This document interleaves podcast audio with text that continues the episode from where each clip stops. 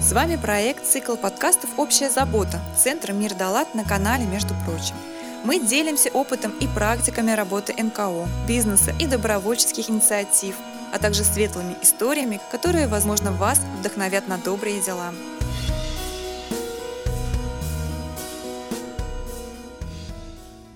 Здравствуйте, с вами Евгения Троицкая, и вы слушаете подкаст «Между прочим». Мы неоднократно поднимали вопрос о добровольчестве и вот еще один взгляд на работу добровольцев Санкт-Петербурга со стороны нашей гости Анастасии Евграфовой. Анастасия наш давний друг и партнер. Мы начинали свои первые шаги благотворительности в далекие-далекие 2000-е годы. За плечами множество совместных мероприятий, концертов, событий, которые с годами превратились в добрые традиции Санкт-Петербурга. Что стоит один фестиваль «Верность», который Анастасия организует для благотворительного фонда «Верность», и который начиналась с маленького совместного нашего концерта в Доме Доме молодежи. Особенный концерт с особенными детьми. Анастасия, здравствуйте. Добрый день. У меня к вам очень много вопросов. Смотрела ваши предыдущие интервью. И первый вопрос — «Песни детям». Что это за проект? Для чего он делается? Проект «Песни к детям» организовался из-за того, что у меня оказалось много друзей бардов. И однажды я им предложила поехать в детский дом с концертом. И, собственно, это и было рождением проекта. Мы проводили концерты в детских домах, домах престарелых, сделали целую линейку фестивалей, особенных концертов в разных домах молодежи. Это уже были благотворительные мероприятия по сбору денег. То есть это было как бы два направления. Один для подопечных, а другой в пользу подопечных. При этом, когда мы проводили концерты в пользу подопечных, у нас также наши же друзья разной социализации были и в зале, и на сцене. То есть у нас выступали и инвалиды-колясочники, и люди с разными ограниченными возможностями. И мы считаем, и я считаю, что особенные люди, они должны быть среди нас всегда. Это нормально, что и дети, и взрослые, они такие же, у них есть, да, свои особенности, но они прекрасные артисты, они прекрасные слушатели, очень внимательные и чудесные. Но, к сожалению, сейчас такое время, много жестокости, я бы сказала. И люди, многие не готовы, наверное, принимать в своем вот окружении, в обществе, кафе, там, в театрах. Ну давайте тогда исторически. Эта проблема была всегда исторически, еще в царские времена, все странные особенные люди, какими бы они ни были больными, отселялись далеко от городов, поселков, да, что мы видим даже сейчас, это продолжилось и в СССР, поскольку все дома престарелых, детские дома, они где у нас находятся? На границе поселков. Подальше от людских глаз. Да, подальше от глаз. Мы всегда это прятали. Именно поэтому в домах никогда у нас не было доступной среды, людям давали квартиру, они там жили и все. Так что с точки зрения общества я готова искренне поспорить с этим. Да, есть очень много людей, родителей, закрытых от мира, и они так воспитывают детей, и именно поэтому мы, к сожалению, их и не видим. Именно поэтому, потому что мы не воспитываем общество, сами не воспитываем, мы сами не принимаем этих людей. То есть мы их просто не видим. Давно ли вы видели инвалида с белой тростью? Помогите ему, говорят нам в метро каждый день. Ну, я вот, честно, редко, даже не то, что редко, не видела. В метро не видно. Даже просто человека с белой тростью. А если мы говорим об инвалиде-колясочнике, как часто вы его увидите в метро? Но вот такие случаи были, да потому что сейчас все-таки появилась служба сопровождения в метро, да, то есть как бы это плюс государства, это действительно хорошо. Появились низкопольные автобусы, куда можно загрузиться мамам с колясками и инвалидам на своих средствах. И появилось много автомобилей, которые тоже могут перевозить. Это реально плюсы. Но с точки зрения психологии, если мы не будем этому учить сейчас наших детей, то дальше и будет все так же. То есть это вы говорите жестокость сейчас, просто она была всегда. Сейчас стало ее видно и слышно. Еще 10 лет назад никто бы просто об этом не сказал. Они бы там подрались, поругались, и все. В следующий раз эта мама с этим ребенком туда бы уже не вышла. Мне кажется, сейчас очень большую роль играет интернет, социальные сети. То есть все это в доступе разлетается мгновенно. Но это полезно разговаривать, потому что полезно разговаривать с своими детьми об этом.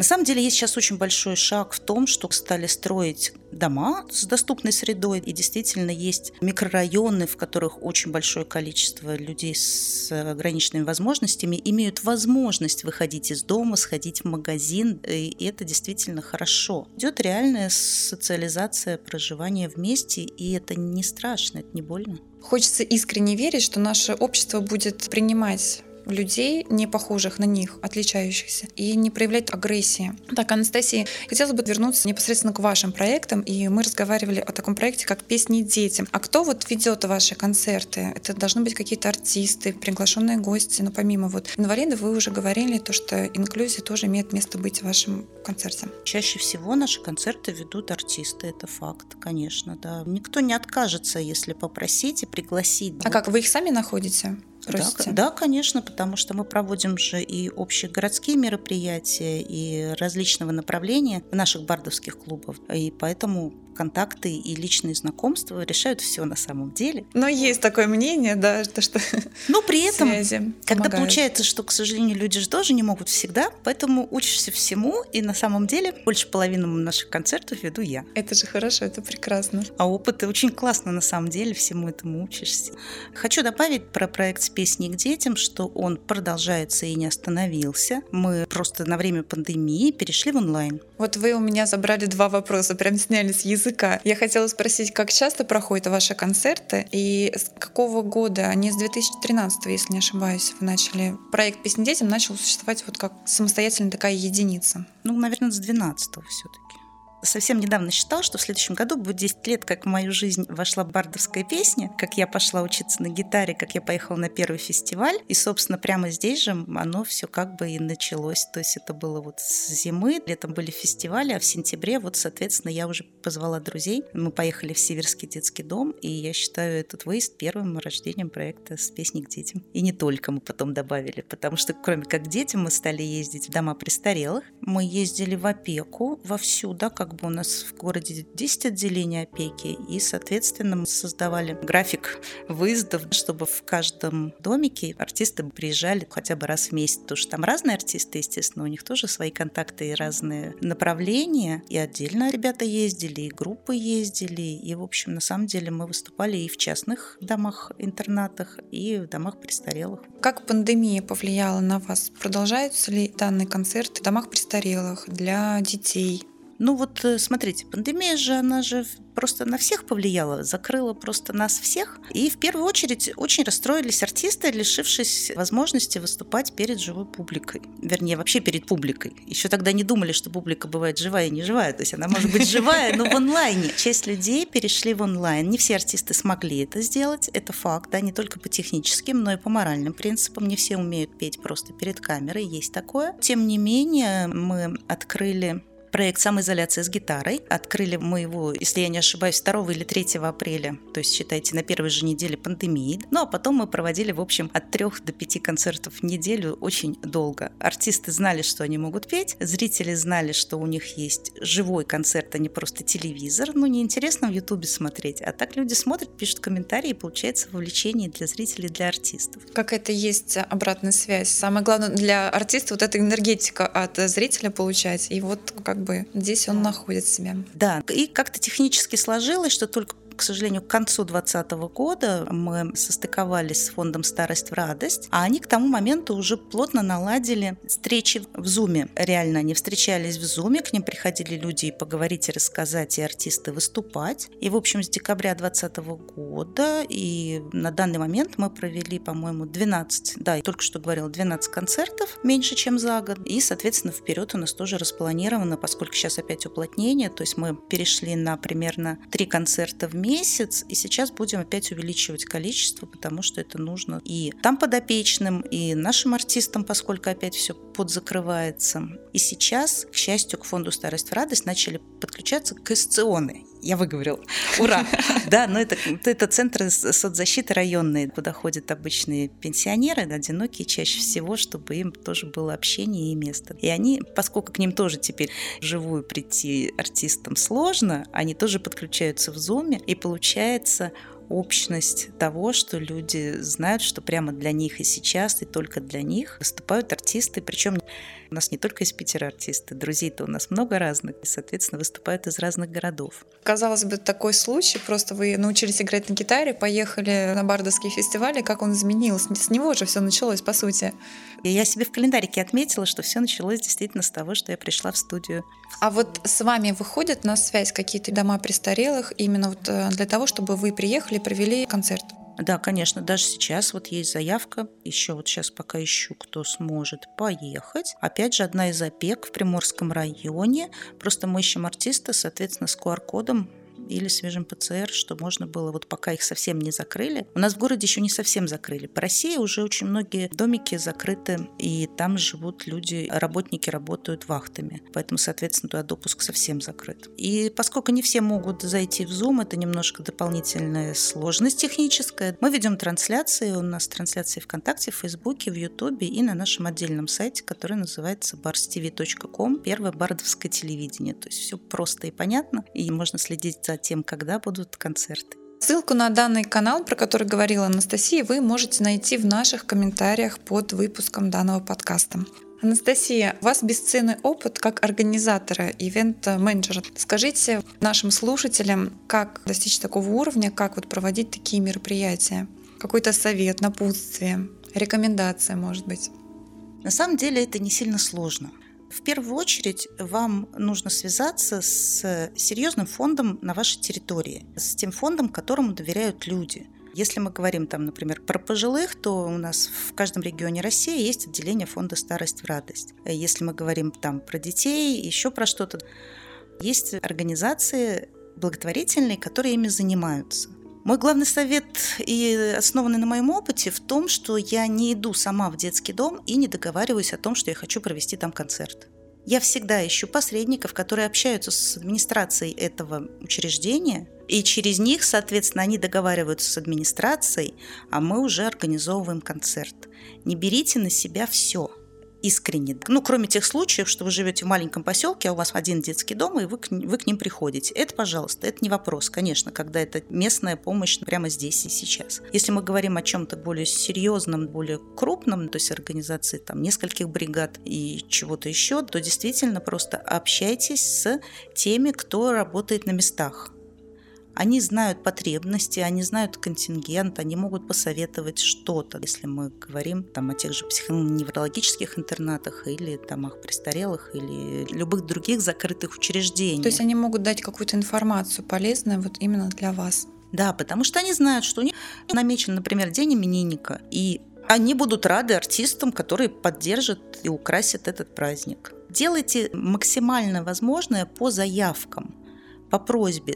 То есть если у вас есть какие-то связи, у нас вот, например, очень долго проект работал также на детском отделении вне онкологии.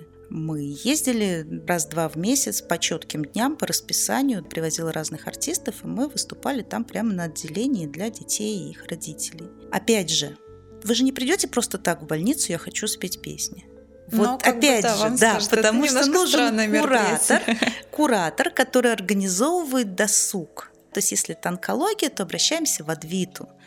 Все понятно, да, Адвита работает по всей России. И, соответственно, вам подскажут, когда что, ну, после того, как пандемия это приоткроется, будет опять что-то. Хотя при этом те, те же онлайн-концерты можно, просто нужно договориться с ними технически, как персонал внутри настроит вашу трансляцию на YouTube или на что-то еще, или на Zoom, чтобы вы могли разговаривать. То есть как бы это просто нужно, чтобы кто-то из персонала это смог сделать, поскольку вас и ваших технических специалистов внутрь не пустят сейчас во время пандемии. Но тем не менее они будут рады, потому что персонал на отделении есть отвечающие за досуг. И им будет проще посадить всех в зрительный зал и встретиться с кем-то, кто захочет с ними поговорить. В общем, самое главное – это понять, что у вас есть и чем вы можете делиться. Это с точки зрения, на самом деле, есть очень большая тема, которую мы много лет уже обсуждаем, это тема профессионального волонтерства непрофессионального волонтерства, когда вы учитесь в школе волонтеров и идете к людям да, с какими-то своими навыками, а это дополнительная векторная структура, когда человек сам профессионал в чем-то и в этом помогает людям. Вот вы сегодня профессиональные ведущие, тратите свое время Спасибо благотворительно, большое. чтобы записать подкаст для фонда. Да? Автоволонтер, обычный водитель садится на машину и кого-то везет, потому что он это может. Артист идет и выступает, дизайнер берет и рисует. Да? Вот он их рисует тысячи картинок в месяц, и он может нарисовать 10 бесплатно когда это кому-то нужно. Вот идея в том, что ищите среди своих людей неравнодушных, которым не жалко потратить чуточку своего времени на пользу других. Самое удивительное в волонтерстве то, что ребята говорят спасибо.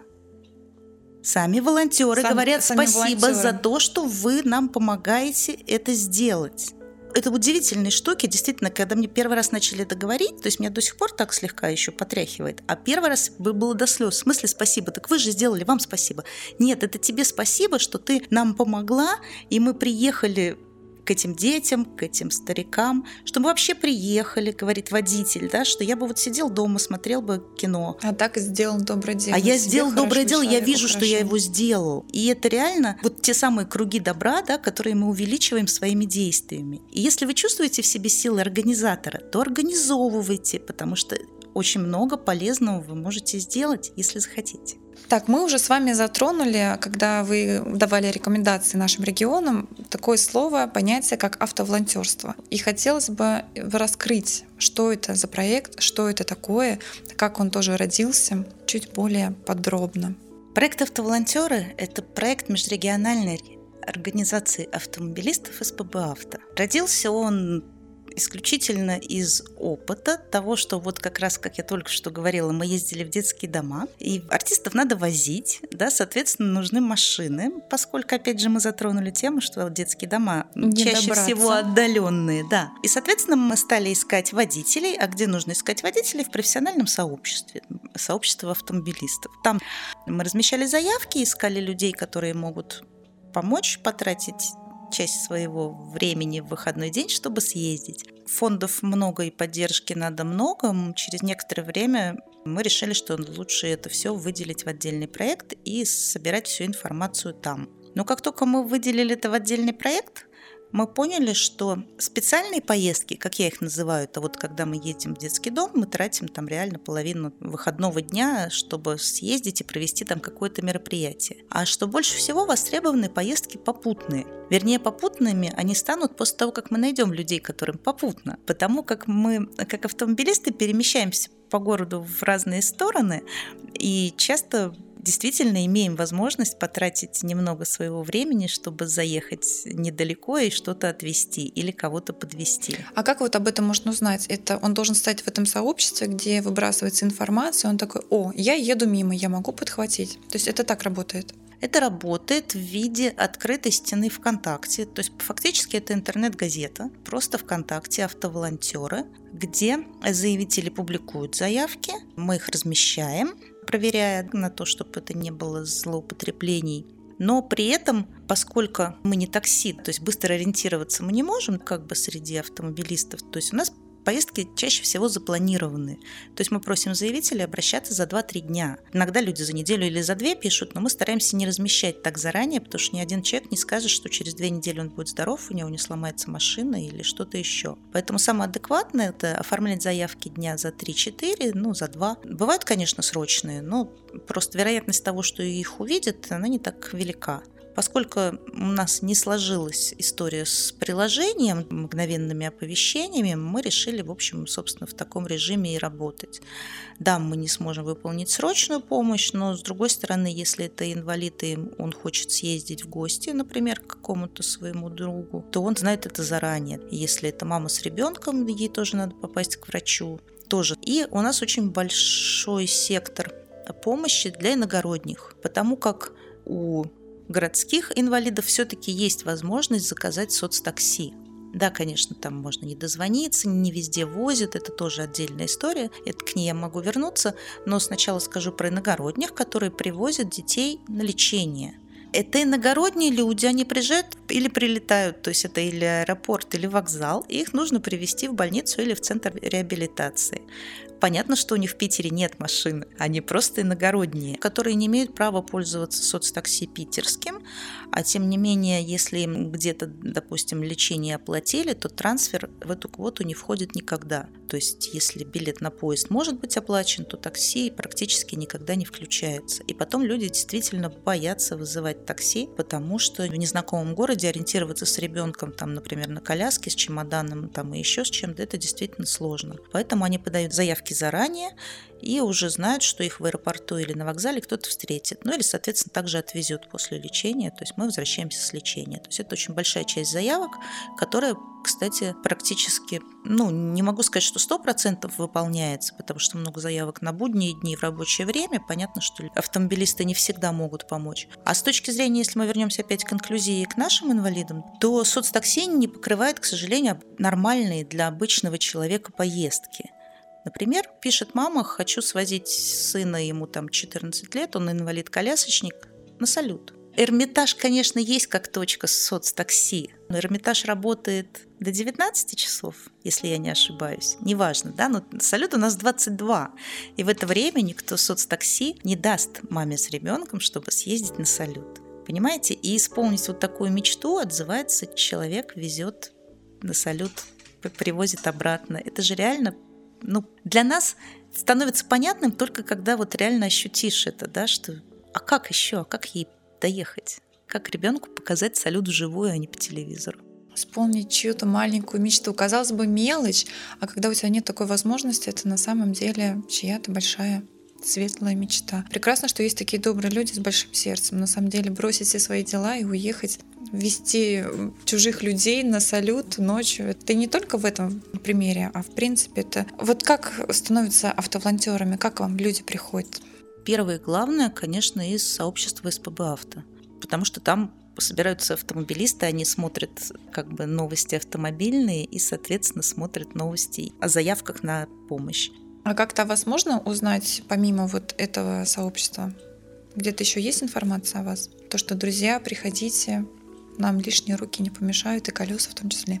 Ну, у нас периодически публикуют различные статьи, различные видеоролики делают. Э, всякое бывает и разное. Но журналистам нужен инфоповод. Инфоповод может быть сезонным. Да, например, сейчас вот еще продолжается яблочный маршрут. Мы его делаем уже который год.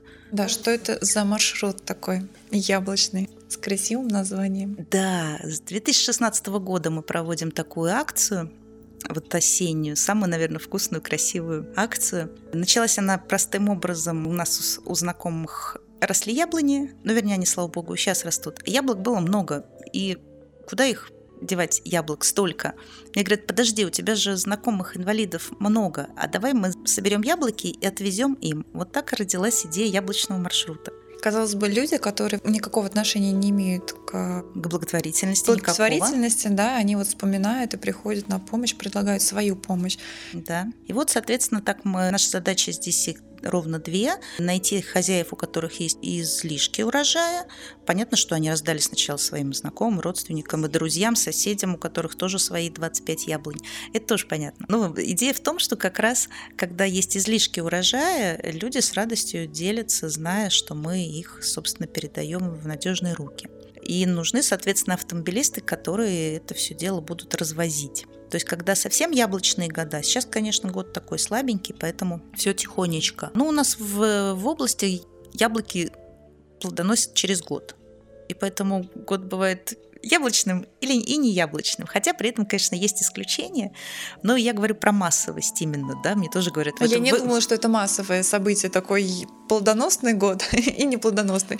Благодаря это, яблочному думала, маршруту мы об этом узнали, потому что нам хозяева говорят, а в этом году у меня яблок мало. Те, которые по много всегда отдавали, да, не всегда, а получается, что через год. В один год они могут отдать, а в другой год ничего не вырастает. А как узнали, что у нас много знакомых инвалидов? Потому что есть еще одна акция. Дед Мороз приехал в гости. Перед новогодними праздниками как раз эта акция проводится. Это тоже ваша акция, собственно? Эта акция изначально придумана ГАОРДе, Ассоциация родителей детей-инвалидов. Поскольку дети-инвалиды не могут посещать обычные елки, как все наши дети ходят да, на праздники, они, соответственно, много лет назад придумали такую штуку, что Дед Мороз со Снегурочкой приезжают в гости каждому ребенку. Но поскольку таких детей очень много, а профессиональные Деда Морозы и Снегурочки в это время очень много денег зарабатывают, поэтому это делают обычные волонтеры. И это на самом деле безумно интересно. Это и со стороны волонтеров, это же такая энергетика. То есть ты приходишь, ты даришь счастье, смотришь в горящие глаза ребенку, Именно так. Именно так. Я никогда не могла подумать, что я в 40 лет стану Снегурочкой. Я реально поехала автоволонтером и возила бригаду, как мы называем, Деда Мороза и Снегурочки. А машины мы в этот момент называем санями праздничными. Поэтому это на самом деле все действительно весело. Но в тот момент у меня Снегурочка испугалась, потому что детишки-то тяжелые, и далеко не всем психологически они могут общаться. А я с ними пошла елочкой с фотоаппаратом. Ну, у меня был такой зеленый свитер длинный. Я говорю, а я тогда буду елочкой. И, значит, соответственно, делала фотофиксацию событий. И так получилось, что мы вышли с этого адреса, и я спрашиваю у дедушки Снегурочки, скажите, говорю, пожалуйста, а почему у вас елочка говорила больше вас? Они оба растерялись. Снегурочка сказала так, в следующий раз я пойду на следующий адрес, я иду с фотоаппаратом, а ты одеваешь костюм и вперед. И я говорю, а сценарий у вас, я вообще его не открывала разберешься. Приблизительно так оно и началось совершенно случайным образом. И с тех пор я даже уже не могу посчитать, сколько семей То я есть Снегурочка — это именно ваша роль, которая вот закоренилась из года в год за вами? Есть такое, да. То есть, как бы, кроме того, что... Причастно. Это вообще интересно. Проблема, что мы всегда ищем дедов, потому что девочек отзывается всегда... Все хотят быть снегурочками. Ну, не все, но достаточно легко найти девочек. А вот мальчиков каждый раз ловишь за хвост и говоришь, так, мне нужен дедушка. В такой-то день, давай-ка мы поедем. Ну и, в общем, приблизительно так это работает. Потому что действительно бывает, что одновременно выезжает э, там по 10 бригад в одни и те же дни. То есть мы ищем, соответственно, водителей, которые работают в конкретных районах, благодаря тому, что это все, естественно, делается с проектом автоволонтеры. Логистика разбирается, чтобы были и подарки доставлены в нужный район, и костюмы были в этот момент, потому что костюмы тоже передаются от бригады к бригаде. Кто-то может работать, выезжать с 25, например, по 27 декабря, а кто-то готов ездить там с 3 января по 5. И это все передается логистически, все как бы не очень просто это все делалось, когда мы, ну, мы объезжали больше 200 адресов, это достаточно много. У вас большая команда. Да, один из юмористических моментов этой акции это была история о том, я уже говорила про бригады, да, в бригаду обычно входит водитель Дед Мороз и Снегурочка. И вот мы таким образом комплектуем бригаду, чтобы подарки и костюмы были доставлены вместе с артистами до, собственно, адреса. И был прекрасный один момент, когда мне вечером звонят и говорят, что в укомплектованную бригаду не вышла вовремя Снегурочка. Так.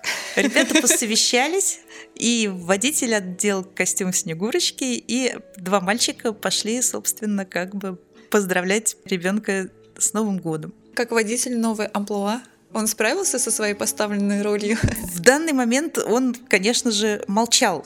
Чтобы не пугать детей. Чтобы не пугать, Дети да. к такому не Как готовы. мне потом сказали, как хорошо, что дома не было мамы. Папа отнесся философски. Все обошлось как бы. Да здесь же, ну что вы, вы же не понимаете, это же самое такое-то. Родители говорят, да давайте мы вас чаем угостим. Я говорю, подождите, какой чай? Дед Мороз и Снегурочка горячий чай не пьют, они же растают. Нельзя у детей портить шаблоны. Извините, как бы мы вынуждены отказаться от чая, потому что дети. Не, ну только, конечно, если бывает уже дети постарше, то тогда, конечно, иногда бывает, что и чай пьем с семьей, и все уже радостно Уже есть улыбаются. понимание, да, что это. Да, да, да. Ну, праздник, чудо. И поэтому осенью ощущаешь себя с яблоками, когда разводишь, как тоже снегурочкой. Представляете, Тоже снегурочкой? праздник, подарки даришь. Потому что неожиданно никто не понимает, как. Ну да, вроде они там заполнили формулу, вроде как ждут, да, как бы. Но не приходишь, когда с этими пакетами с яблоком, это реально у людей чудо и непонимание. Это вроде как, казалось бы, не обязательное что-то. То есть это не набор продуктов жизненно необходимых. Но это живые витамины, они пахнут. Они В то же время это знак внимания. То есть ты не один, ты не брошенный. Есть люди, которые действительно тебе думают. И могут прийти вот так принести тебе маленькую радость. Именно так, потому что вот эти яблоки это символ ну, чего-то действительно удивительно доброго. Очень много же семей с проблемами дети с питанием, и яблоки для них постоянный продукт в жизни, в Ну, еде. витаминов таких, да. Да, и радуются, потому что, а, это то, что действительно нужно, б, это действительно, они пахнут, и это прекрасно. Есть у вас еще какие-то акции вот а, в рамках данного проекта? Но если мы вернемся к пандемии, то, конечно, самой актуальной акцией за это время это стала акция «Подвези врача». Практически год назад началась эта акция. Ее вдохновителем стал Дмитрий Оффи, руководитель чистых игр.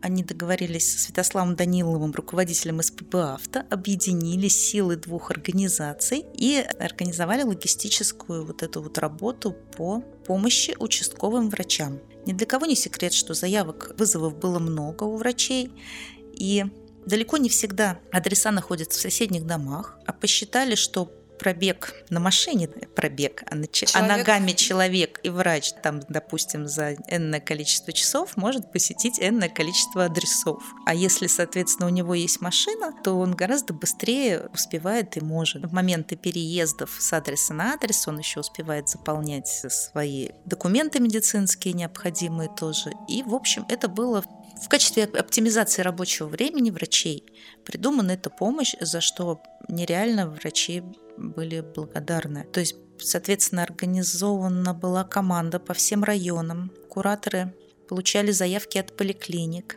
где сейчас в какой-то момент, ну не сейчас, обычно на следующий день, то есть в день в день практически нет. Но там как раз была очень оперативная помощь, то есть, соответственно, волонтеры делились на районы, тоже подписывались, кто в каком районе живет, ну или работает, главное, в каком районе готов помогать и где есть заявки, иногда соседние районы друг дружку тоже помогали, и выезжали, то есть на несколько часов, на 3, 4, 6 часов на смены автоволонтеры выезжали вместе с врачами. Это тоже со всей там защитой, безопасностью, обработкой поверхностей. Все это было, Поскольку пандемия и очень много людей работает удаленно, пока ты ждешь врача, ты можешь у себя там в ноутбуке или в телефоне сделать свое что-то как бы за время ожидания на адресе. Но на самом деле это действительно реальная помощь, благодаря которой реально много людей получили поддержку.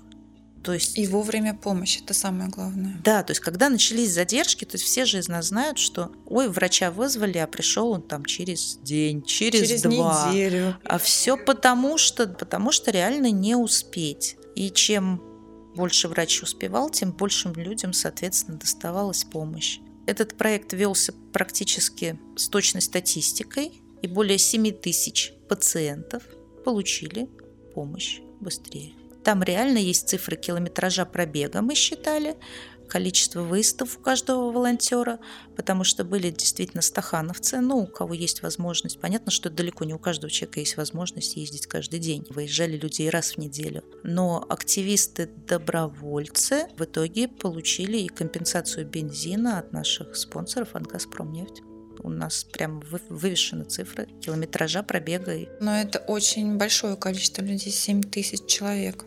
И это сделали практически 200 водителей. Ездили, не забываем о том, что в командах еще были кураторы, дизайнеры, СММщики, чтобы распространить. Вы спрашиваете, где? Там как раз было очень много рекламы и ВКонтакте. И спасибо, кто давал деньги в рекламные кабинеты. И вот это вот все было, конечно, безумие, которое смогли сделать просто две команды да, с опытом. Одна бы наверняка бы даже и не справилась. Именно потому что, да, чистые игры объединились с СПБ Авто, казалось бы, мало чем похожие организации, но при этом было сделано реально много. И сейчас этот проект номинирован на премию «Мы вместе», ну, посмотрим, что вот будет. Вот я хотела да. тоже спросить, вы прямо снимаете с языка мои вопросы. Вы выходили с данной акцией, с данным проектом на какие-то вот а, гранты и награждения? Но вот как раз с точки зрения того, что мы этот подкаст ведем с уклоном в то, чтобы можно было масштабировать проекты, ровно так этот проект выставлен сейчас на премии «Мы вместе» и прошел первый тур для того, чтобы передавать информацию в другие регионы и помочь организовать подобные. Всем понятно, к сожалению, мы очень хотим и очень хотим верить в это, да, но что пандемия с нами еще года на 2-3 как минимум, поэтому эта помощь, не дай бог, Давайте но пригодится. Давайте ставить прогнозы. Давайте. Но суть в том, что это реальный способ масштабирования помощи всегда полезен. Несколько лет назад про нас снял сюжет Первый канал, и он, соответственно, был в эфире там не один раз показан. И к нам стали обращаться люди из разных регионов с вопросами, как организовать проекты автоволонтеры на местах. И с тех пор во многих городах пооткрывались проекты. Понятно, что где-то они уже закончили свое существование, потому что забег это не короткий, это не акцию одну провести несколько месяцев. Это если считать, что мы с 2012 года работаем, то, соответственно, 9 лет уже отметили. Это реально постоянная длительная работа. Ее нельзя сделать на раз. Да, очень много проектов. И волонтеры, они же меняются. Это должно быть достаточное количество людей, которые готовы помогать, тратить свое время. И есть такое свойство и понятие, как перегорать волонтеру. То есть он уже вот морально и психологически не может оказывать помощь. Вот. Именно поэтому мы пошли другим путем. Вообще, если взять исторически как бы вопросы с автоволонтерами, автоволонтеры были ну, все время, сколько существует благотворительность в России. Ну, если берем, собственно, уже вот наше время, то у каждого фонда всегда были свои помощники на машинах, и у каждого фонда были свои автоволонтеры. Но поскольку график жизни каждого фонда разный, да, кто-то проводит праздники раз в месяц, кто-то раз в квартал, кто-то как-то, то есть эти, соответственно, водители, которые у них были знакомыми, были, соответственно, не так сильно и загружены. И были моменты, когда им тоже не хватало машин, потому что у них есть две, а нужно три, например. То есть вот так вот, собственно, и жили все благотворительные организации, искали машины, потому что их все равно всегда не хватает, сколько бы их ни было у, у себя или у друзей, у знакомых. Потому что именно что что-то происходит, люди заболевают, машины ломаются, и не хватает именно общего банка данных. И мы никогда не делали банк данных автоволонтеров мы работаем как газета объявлений. То есть вы даете какую-то заявку, и люди на нее отзываются. Именно так, потому что это открыто, и я не беру, я не беру у автоволонтера телефон или почту и не долбаю его просьбами через какое-то время съездить еще куда-то. Я знаю и вижу, что есть люди, которые в течение какого-то времени помогают много – такое действительно случается. Разговаривали с людьми, как бы списывались, там лично встречались, по телефону общались, что есть период жизни, да, человек работает там недалеко от города, условно там, допустим, во Всеволожске, на пятидневке. Он отработал, семьи у него нет, детей у него нет. Ему, я, говорит, не пью, а мне что делать в субботу и воскресенье? Если я ну не вот, пью, он сходил в спортзал, он, еще, он один. Так получилось, что меня перевели вот в этот офис, у меня здесь даже друзей нету, потому что они ну, подчиненные, и мне неудобно с ними ну, дружить, потому что я типа начальник. Я, говорит, увидел раз, увидел два, и он брал самые безумные, по моему мнению, самые дальние заявки, что-то взять в одном конце города, увезти в область в, другой, в другом конце. У него было, а, как я говорила в свое время, что у него были деньги на бензин, у него было свободное время. Потом я с радостью увидела, что он женился, и у него ребенок. Понятно, что человек стал помогать мало или практически отошел. Но появляется другой кто-то, у которого это, как мы говорили, за что волонтеры говорят спасибо, за то, что дают им возможность сделать добро. У человека появляется свободное время и некоторое количество финансов хотя бы, чтобы заправить свою машину. И он понимает, что он сам хочет. Я его не заставляю. Ты мне съезди пять раз в неделю тудым, сюдым, сюдым, тудым. Нет, он сам видит, а я поеду. Человек сам решает. Именно поэтому проект работает. Когда мне говорят, ой, нам нужны списки, мы хотим делать вот там каждое воскресенье туда-то что-то, я говорю, давайте так, вам нужна помощь, вы оформляете заявку на каждое воскресенье и не собираете от нас постоянных себе водителей, а выдаете заявку каждый раз. И кто сможет, тот, соответственно, откликается. Именно так, именно так. Потому что когда волонтеры включают вот в эти списки графики, да, реально потом очень трудно отказываться. А я не могу, а у меня нет настроения, а я занят, а я заболел, у меня свидание, театр, кино, дела по работе, отчеты, все что угодно. А если он знает, что он в любой момент, когда куда-то едет, может подглядеть, а вдруг не по дороге и помочь, все, так вот, для наших региональных друзей, скажем так, как вот настроить такую работу, что вы не ведете банк автоволонтеров, а именно ребята сами откликаются? То есть достаточно в большой группе, в большом сообществе выложить информацию, выложить заявку, на которую будут откликаться люди. Или как это работает? Значит, здесь будет так. Во-первых, то, что вы публикуете, вы должны отвечать за это, да, потому что очень много было условно подложных заявок. Какая-нибудь капризная мамочка не хочет с ребенком, а вот зачем я пойду пешком или поеду на автобусе? И такое у вас тоже было? Конечно, было, когда я общалась с мамочками и говорила, знаете что, девушка, у меня машина появилась в 2010 году. Дочка у меня 98-го года рождения. 12 лет я одинокая мама, вырастила ребенка одна. И мы ездили туда, куда хотели, на общественном транспорте. Его никто не отменял. Закладывается время, все рассчитывается. Потому что мне пытались сказать, вам хорошо, вы на машине. Я говорю, я не всю жизнь была на машине. Я ребенка вырастила одна, без машины. И поэтому рассказывать мне, как добраться до поликлиники, еще что-то, если мы не говорим о ребенке-инвалиде, который тяжело ходит, когда это коляска, когда это грузы, да, инвалидная коляска, это тут вопросов нет. А когда обычный здоровый ребенок, и мама, да, там, пяти лет, отвезите нас, можно узнать, почему. Но должна же быть какая-то совесть. И тут назрел следующий вопрос. Вот со стороны людей, которые подают заявки, мы можем как бы вычислить, что это неправда, что людям такая помощь не требуется по факту. А как со стороны автоволонтеров вы предоставляете безопасность? То есть может же любой человек попасться, прийти в автоволонтеры, но извините меня, маньяк или какой-то неуравновешенный человек. Как вот здесь быть уверенным, кто тебя повезет, довериться? Здесь, честно скажу, никак. И вы никак не можете это проверить? Конечно, нет. Ну, просто идем от обратного, что если вам нужна помощь, значит, хуже уже некуда ну, всегда надеемся на лучшее. Если вы идете с добром, то и к вам придут с добром. Ну, так не бывает. Ну, искренне. Маньяк тоже ищет всегда свою жертву. Ну, вот давайте, только не будем в психологию совсем нырять, но это искренне так.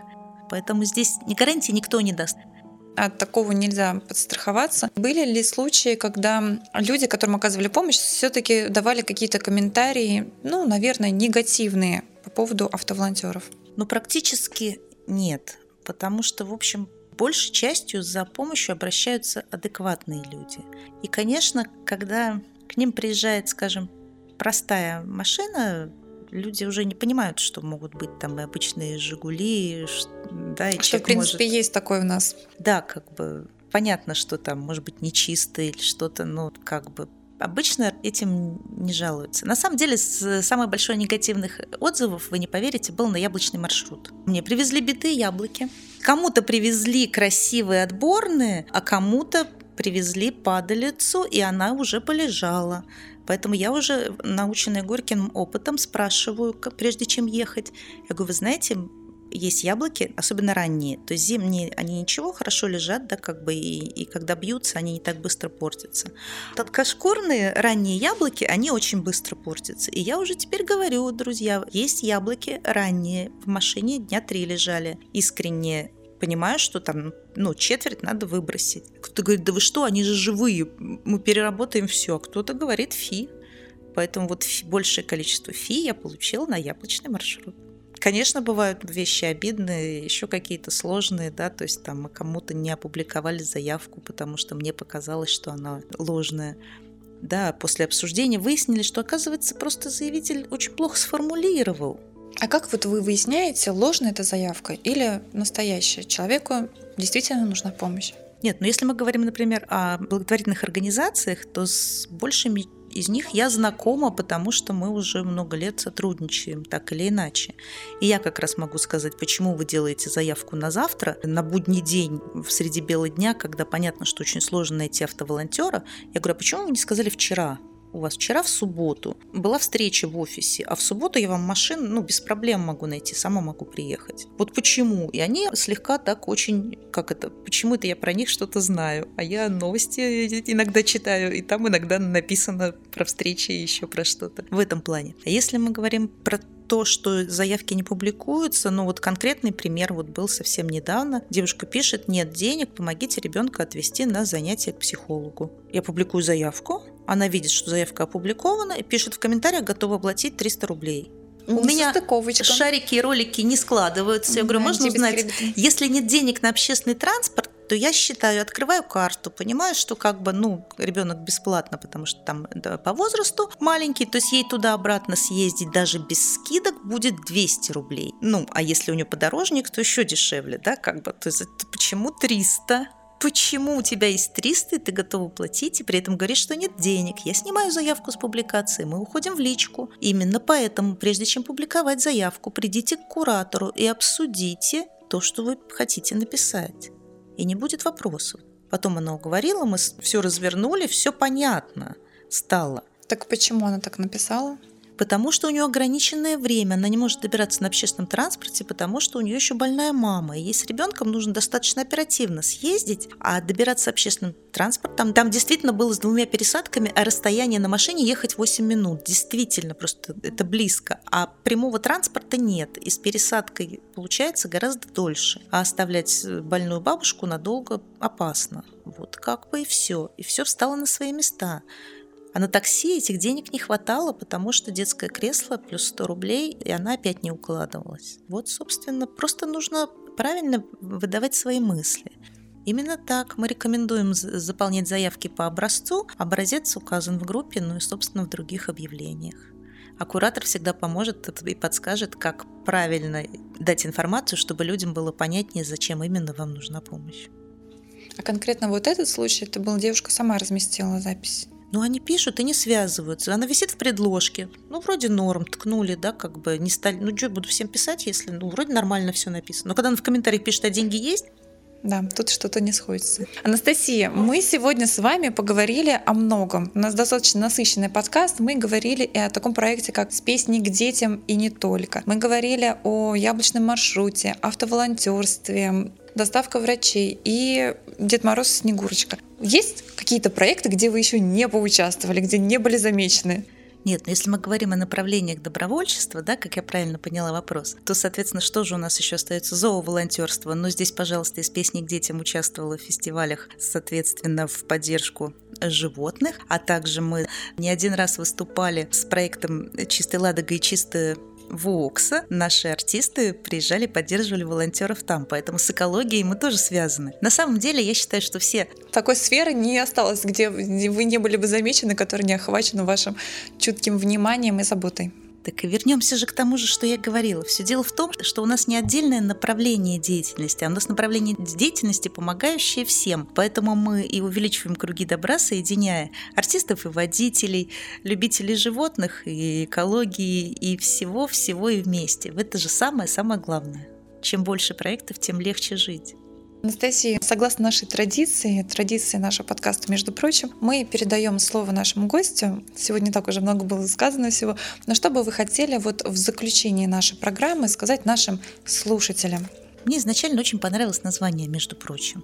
Вот пусть добро в вашей жизни будет, между прочим, в те моменты, когда у вас есть время и есть силы, в те моменты, когда их мало – времени и сил. Потому что как только вы начнете делать что-то полезное для других, вы почувствуете, что у вас сил и прибавляется.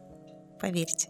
Это будет такая дача, энергия, что жить становится приятнее и лучше. Я сама была волонтером и неоднократно принимала в различных акциях участие, когда еще жила в другом городе, в Оренбурге. И это сложно, но оно того стоит. То есть ты отдаешь, но ты и получаешь. Ты делаешь маленький шажочек, как вы уже сказали, какое-то доброе дело, и тебе так становится хорошо на душе. Вот что-то ты сделал, что ты смог Просто у каждого из нас свои способности. Кто-то может делать конкретное что-то хорошее, маленькое, да, и этим помогать.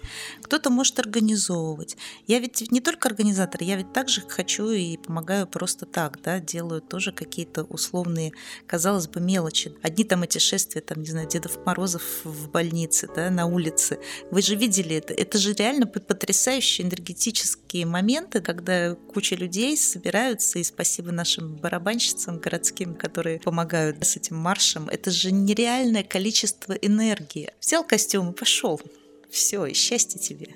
Здорово. Спасибо вам большое за то, что вы есть, и благодаря вашей деятельности, вот такой вот любви, самоотдаче, мир действительно становится лучше, и вы помогаете многим людям. Один ваш проект, если взять, это сколько людей сделали вы счастливыми. А у вас таких много. Как мы уже выяснили, сфер неохваченных практически не осталось.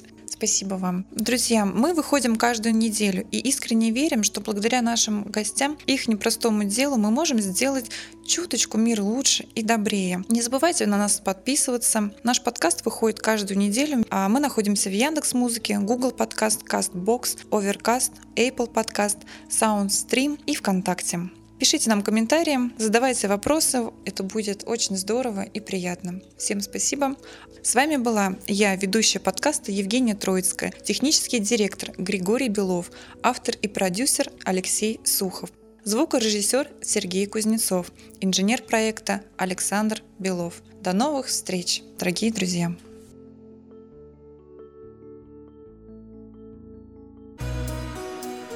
Эпизод подготовлен в рамках проекта «Цикл подкастов «Общая забота», реализуемого с использованием средств президентского гранта, предоставленного Фондом президентских грантов на развитие гражданского общества.